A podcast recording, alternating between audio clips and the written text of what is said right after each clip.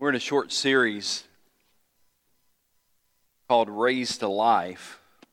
It's a short series, of course, about baptism. I want to tell you about Ruth Kirby's grandson. He's six years old. His name's Blake. And he went to his mom and announced that he'd been baptized. She thought that was a little strange. She was the mother. She didn't recall him being baptized any time. She said, Son, what do you mean you were baptized? He said, Well, I was in the bab- bab- uh, bathtub last night and I put my face under the water and thought about Jesus. Pretty close. Pretty close. Here's what I want to do tonight today. I want to kind of expound on what we talked about last week because Blake's not that far off. Baptism is a statement of faith. That's what we talked about last week. It really is my statement of faith. And once a person admits their sin and turns to Christ for salvation, some step needs to be taken to proclaim both to heaven and earth that we are now a follower of Jesus Christ. Baptism, we said last week, is that initial step of obedience and allegiance. We're declaring, basically, His sacrifice is my salvation. I've become a new person because of the death and the burial and the resurrection of, of Jesus Christ. Now, this is such an important step. I thought about it this week. It's such an important step. When you read through the New Testament, especially the book of Acts, and you see people being saved, you see people putting their faith in Christ, you almost always see somebody, after they put their faith in Christ, it talks about their baptism. In fact, except for the thief on the cross who didn't have the opportunity to be baptized, you would be hard pressed to read through the book of Acts and find an unbaptized believer. That is, once they put their faith in Christ, the next thing they did was demonstrate that faith through the baptism. Now, this whole idea of being baptized really is traced back to the first followers of Jesus in the book of Acts. And I want you to open your Bibles to scripture we looked at last week, Acts chapter 2. We're going to go back to that scripture, Acts chapter 2. Looking at verse 21.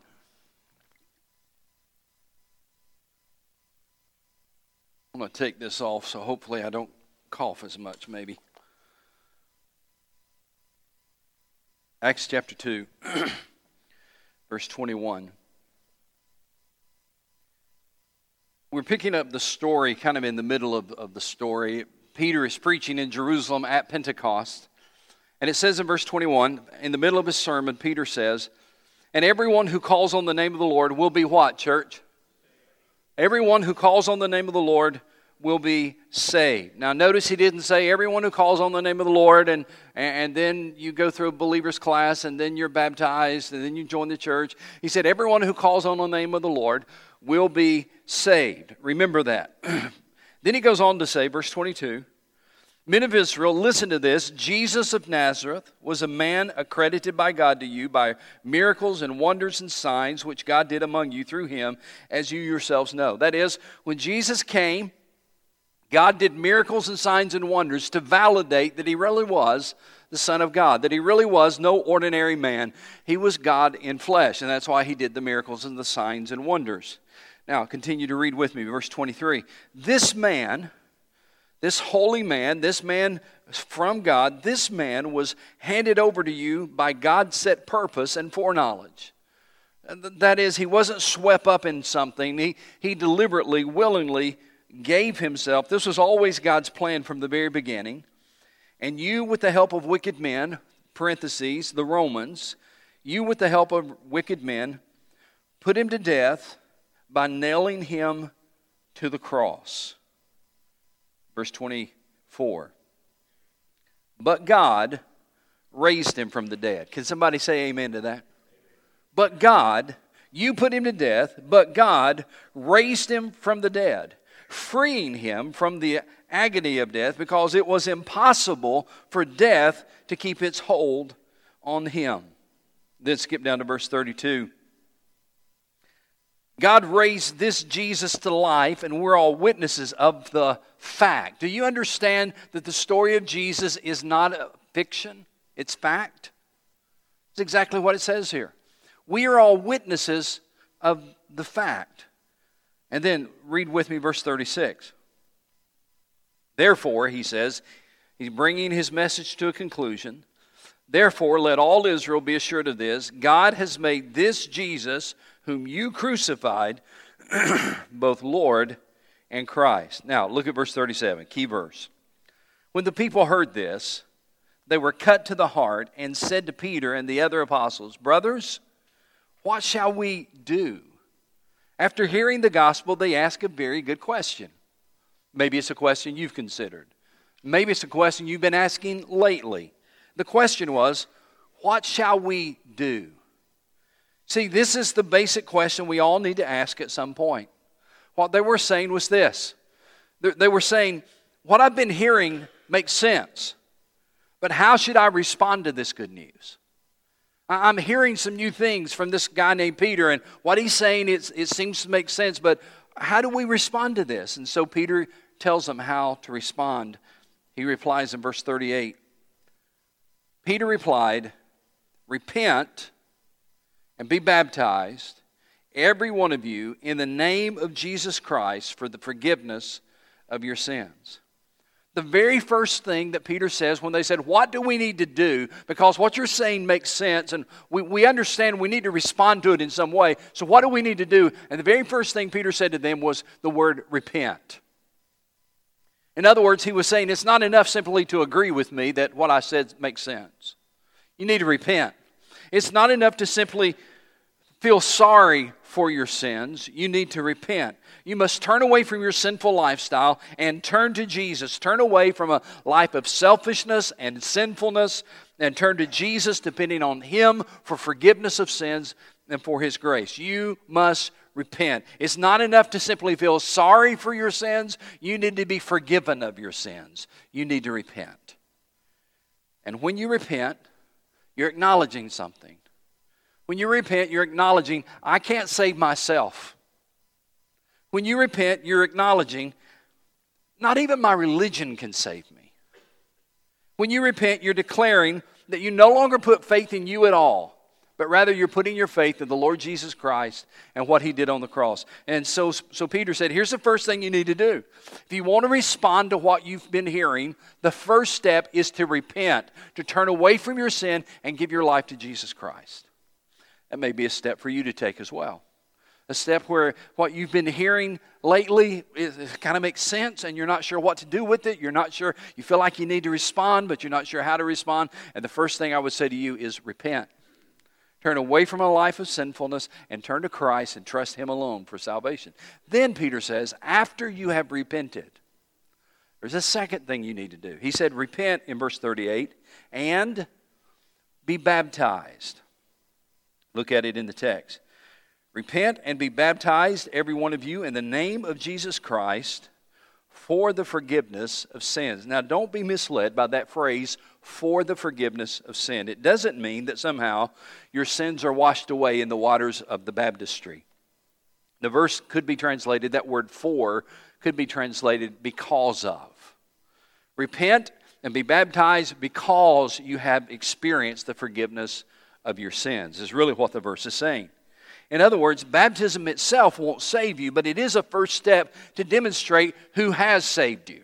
Does that make sense to anybody? Baptism won't save you.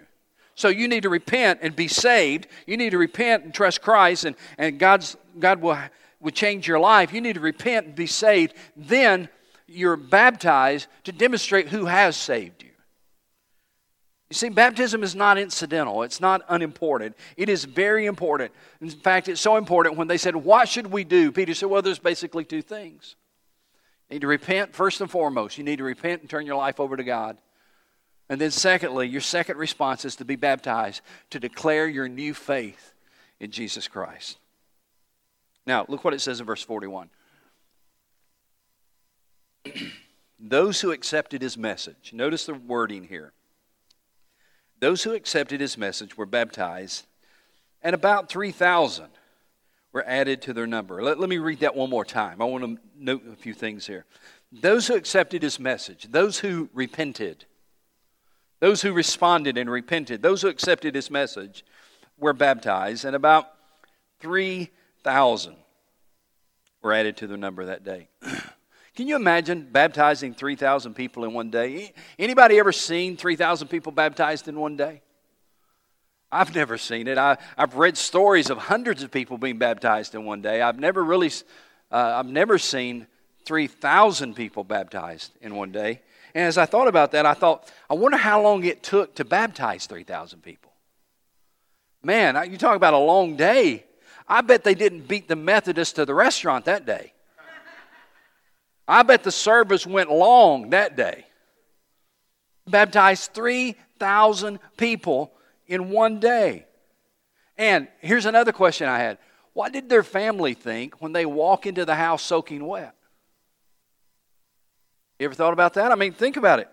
They didn't leave home that morning going to church and say, Oh, I better be sure to take my towel, something to get baptized in. They, they didn't leave home planning to be baptized. They left home that day to go to Jerusalem, either to go to the temple to worship.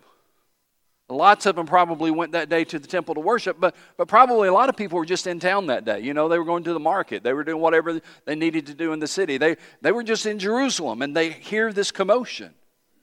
And they go over to see what all the commotion is all about. And they hear this guy speaking. They hear this guy that we call Peter and, he was speaking to the crowd, and, and they stood there and they listened. And the more they listened, the more it began to register, the more it began to sink in. And, and as they stood there, they, they eventually said, I believe. What he said sounds right. They were just in the city listening, but before they knew it, it was not, they were not just listening to a man tell a story. Suddenly it felt like he was talking to them about their story. And they stood there listening to this man talk to them.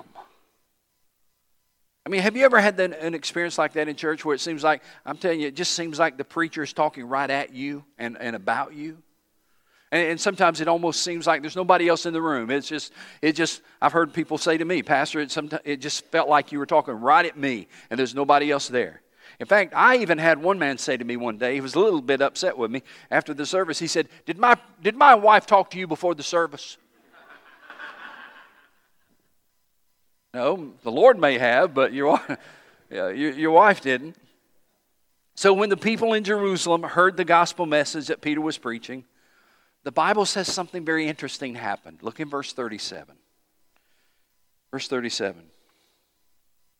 When the people heard this, the Bible says they were cut to the heart and said to Peter and the other apostles, Brothers, what shall we do? When they heard this message of the gospel, the Bible says they were cut to the heart. In other words, they were convicted deeply by what they were hearing. In, in other words, as they began to process this message they were hearing, it did more than just enter their ears. It began to stir something deep inside them there began to arise within them this, this conviction that they had not felt before. They had never known this feeling before. They had never heard this message before. And, and the more they listened, the more they did more, or the more they listened, the more they understood. And it was not just sound coming into their ears, it was something happening inside them. They were convicted, cut to the heart. And that's why they asked the question what do we need to do? Everybody, look up here. You know what they're saying? We can't go home now. We can't just walk away from this. This is good news. This makes sense. We know we need to respond, but we don't know how to respond. So, what do we need to do? And Peter said, Well, there's two things. Number one, you need to repent. You need to turn your life over to God. Turn away from your sin and turn to God and trust Christ Jesus alone for your salvation. You need to repent and experience salvation. You need to repent. And then after you repent, the second thing you need to do is be baptized. De- demonstrating you put your faith in Christ, unashamedly declaring your allegiance to the one who died for you. So after you repent, then you're baptized. And here's what happened 3,000 soaking wet, smiling people walked through the city of Jerusalem that day on their way home. Uh, can you imagine what it must have been like to be walking down the road and you keep walk, you keep seeing these people walk by and they're soaking wet? It's like, what, what has happened? What's going on? Why are all of these people wet? I mean, 3,000 people is a lot of people. And you look up, it's like, it's not raining. Why is everybody wet? 3,000 people walking through the city, soaking wet, perhaps with a huge smile on their face, because, listen, they were now followers Jesus Christ. Now, church, this is not just a story to read, this is a word to repeat. And next Sunday, we're going to give you an opportunity to do that. Next Sunday, we're going to have Baptism Sunday. And if you'd like to be baptized next Sunday, all you've got to do is at the end of the service come here to let me know or go to the next step table out front and let us know there or you can call the church office or you can email us. Just make sure you let us know that you'd like to be baptized next sunday. And all services we're planning on baptizing it's going to be a wonderful incredible day. Now three questions usually come up though when we talk about stuff like this. When people are, are talking about baptism, sometimes it becomes an emotional issue. When you're talking about baptisms, for some people, it becomes a very confusing issue. And so people generally have three basic questions. And I'd like to answer those questions for you because it might be that you're dealing with one of these issues. As you hear the word preached and something's happening within you, but you have one or more questions that, that come to your mind, and it's like, I'm still not sure what to do with this. Here's one of the questions I sometimes hear Pastor, I was baptized as an infant. What should I do? Well, if that's your situation, first and foremost, you need to make sure that you have trusted Christ as your Lord and Savior. If you haven't done that yet, that would be your first step. Now, it may be that you have later in life trusted Christ, but you need to understand that in the New Testament, baptism, listen carefully, in the New Testament, baptism is a willing pledge of those who are old enough to recognize their sin, mature enough to comprehend their, the significance of Jesus' death on the cross, and independent enough to commit their life to Him. In other words, every baptism in the New Testament was somebody who was baptized after they responded to the gospel message. They were old enough to hear the gospel message, to comprehend the gospel message, and to personally respond to the gospel message. That's why we call it believers' baptism. It's always in this order you hear the message, you respond to the message, and then you're baptized. When you're baptized as an infant, you don't have that opportunity. Let me show you this in Scripture. Acts chapter 2, verse 31. Acts chapter 2, verse 31.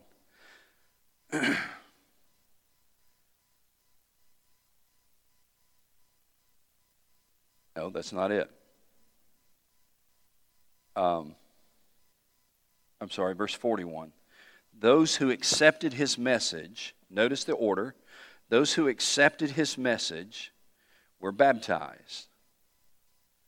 Now, what about this issue, though? But, uh, Pastor, are you saying that, that what my parents did for me was wrong? I, I would like to phrase it this way. You can be grateful for what your parents did for you, that your parents cared enough about you to give you what they thought was the best start in life. You can be grateful that they, in their own way, set you apart for God. But believers' baptism is not a sign that you disrespect your heritage. It is not a sign that you disrespect your parents.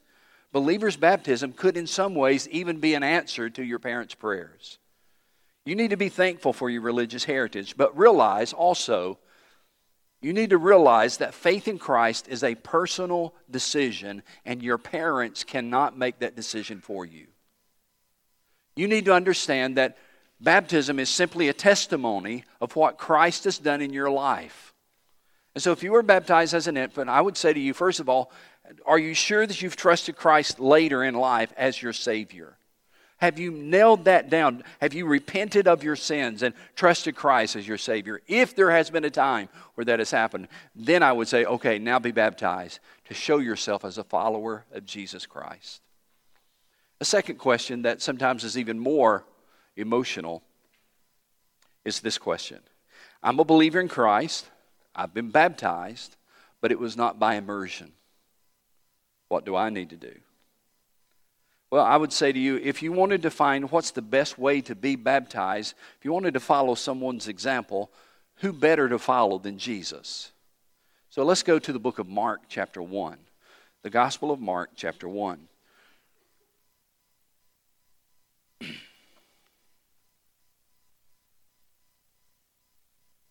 Mark chapter 1.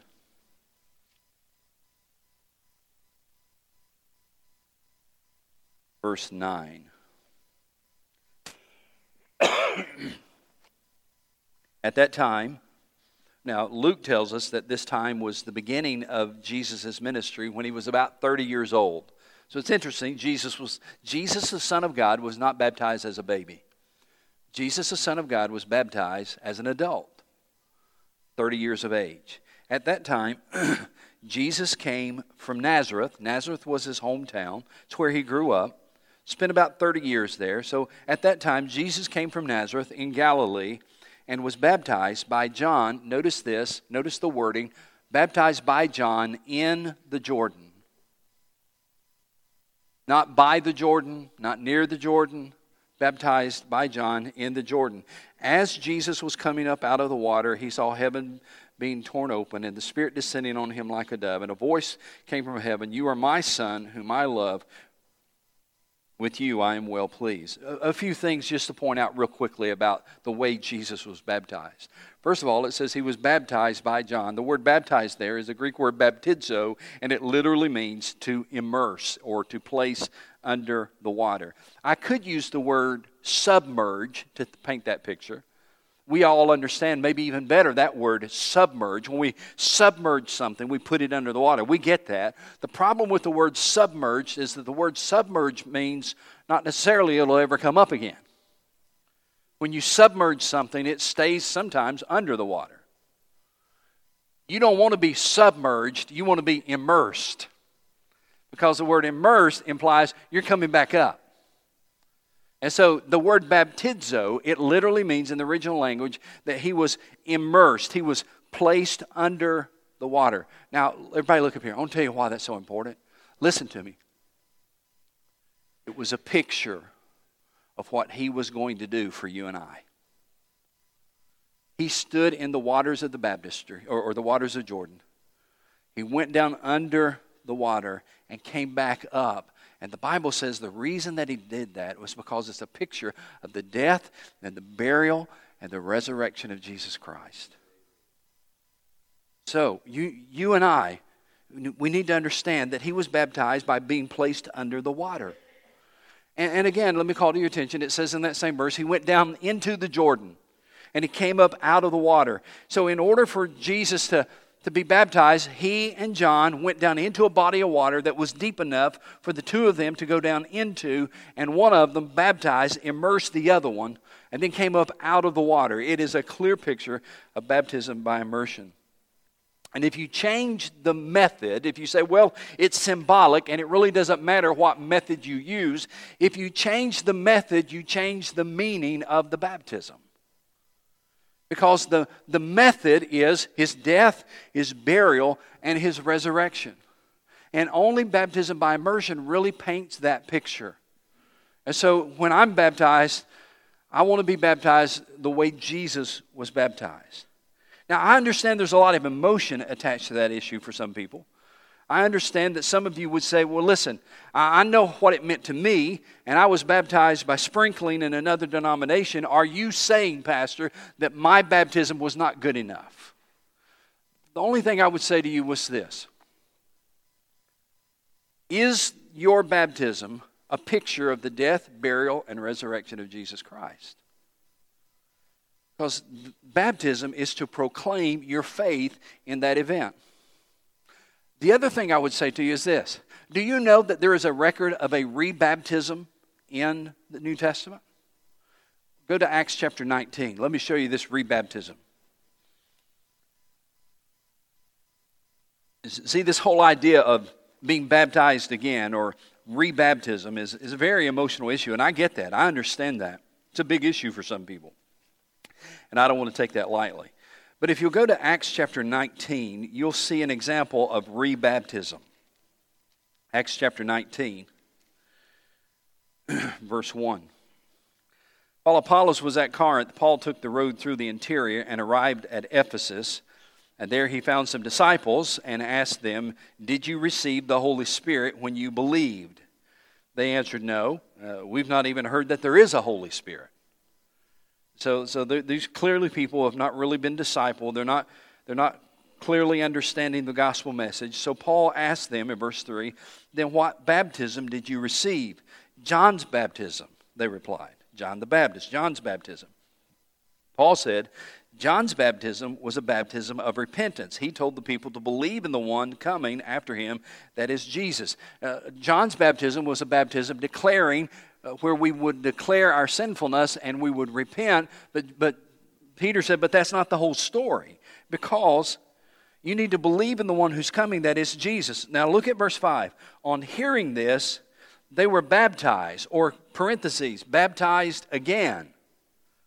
On hearing this, they were rebaptized, you could say. On hearing this, they were baptized into the name or in the name of the Lord Jesus Christ. The people in Ephesus acted with good intentions.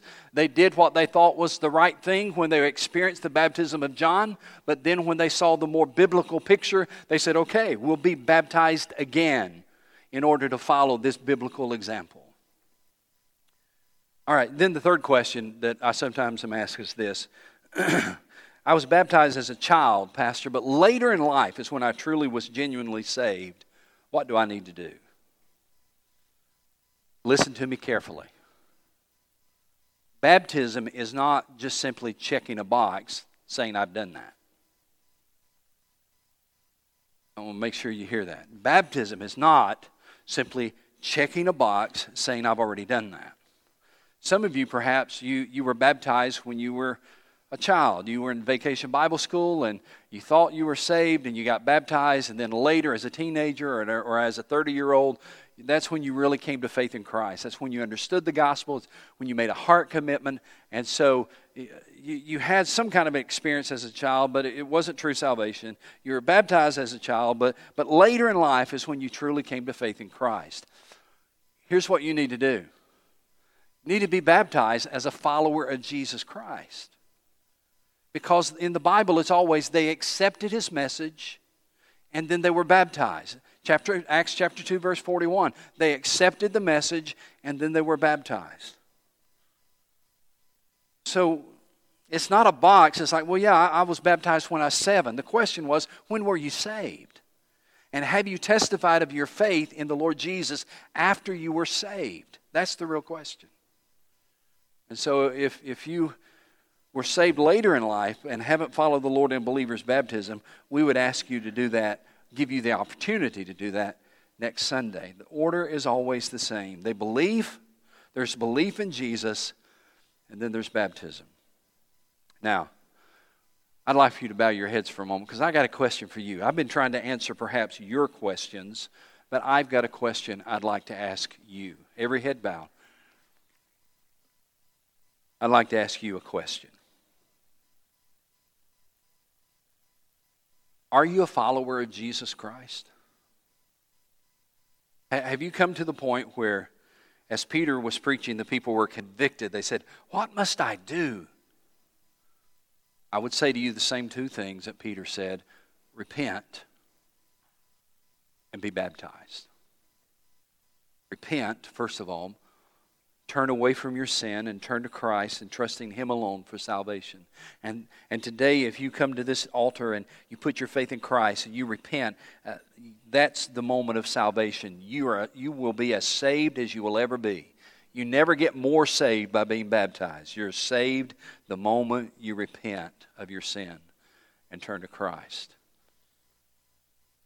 Have you ever done that? Have you repented of your sin? If not, you can do that today. And then he said, Repent and be baptized. Once you've placed your faith in Christ, it's a natural thing to demonstrate that you are now a follower of Jesus. And there is no better way to do that than through baptism. This would be a wonderful day for you to decide I'm going to do that. I'm going to follow the Lord in believer's baptism, baptism by immersion, and I'm going to follow the Lord because I've never truly been baptized after my salvation experience. Or maybe your salvation experience is just today or last Sunday, and, and now you need to declare your faith in Christ. I hope that today, during this invitation, it'll be your chance to deal with the Lord and let Him deal with you. Father, in the name of Jesus, we're grateful for who you are. for what you've done for us. And may you work in our lives. As we wrestle with those two issues, have we repented of our sin, trusted Christ only as for salvation? And have we followed the Lord and declared our allegiance to you through believers' baptism? We ask for your grace and for your work in our lives. In Jesus' name, amen.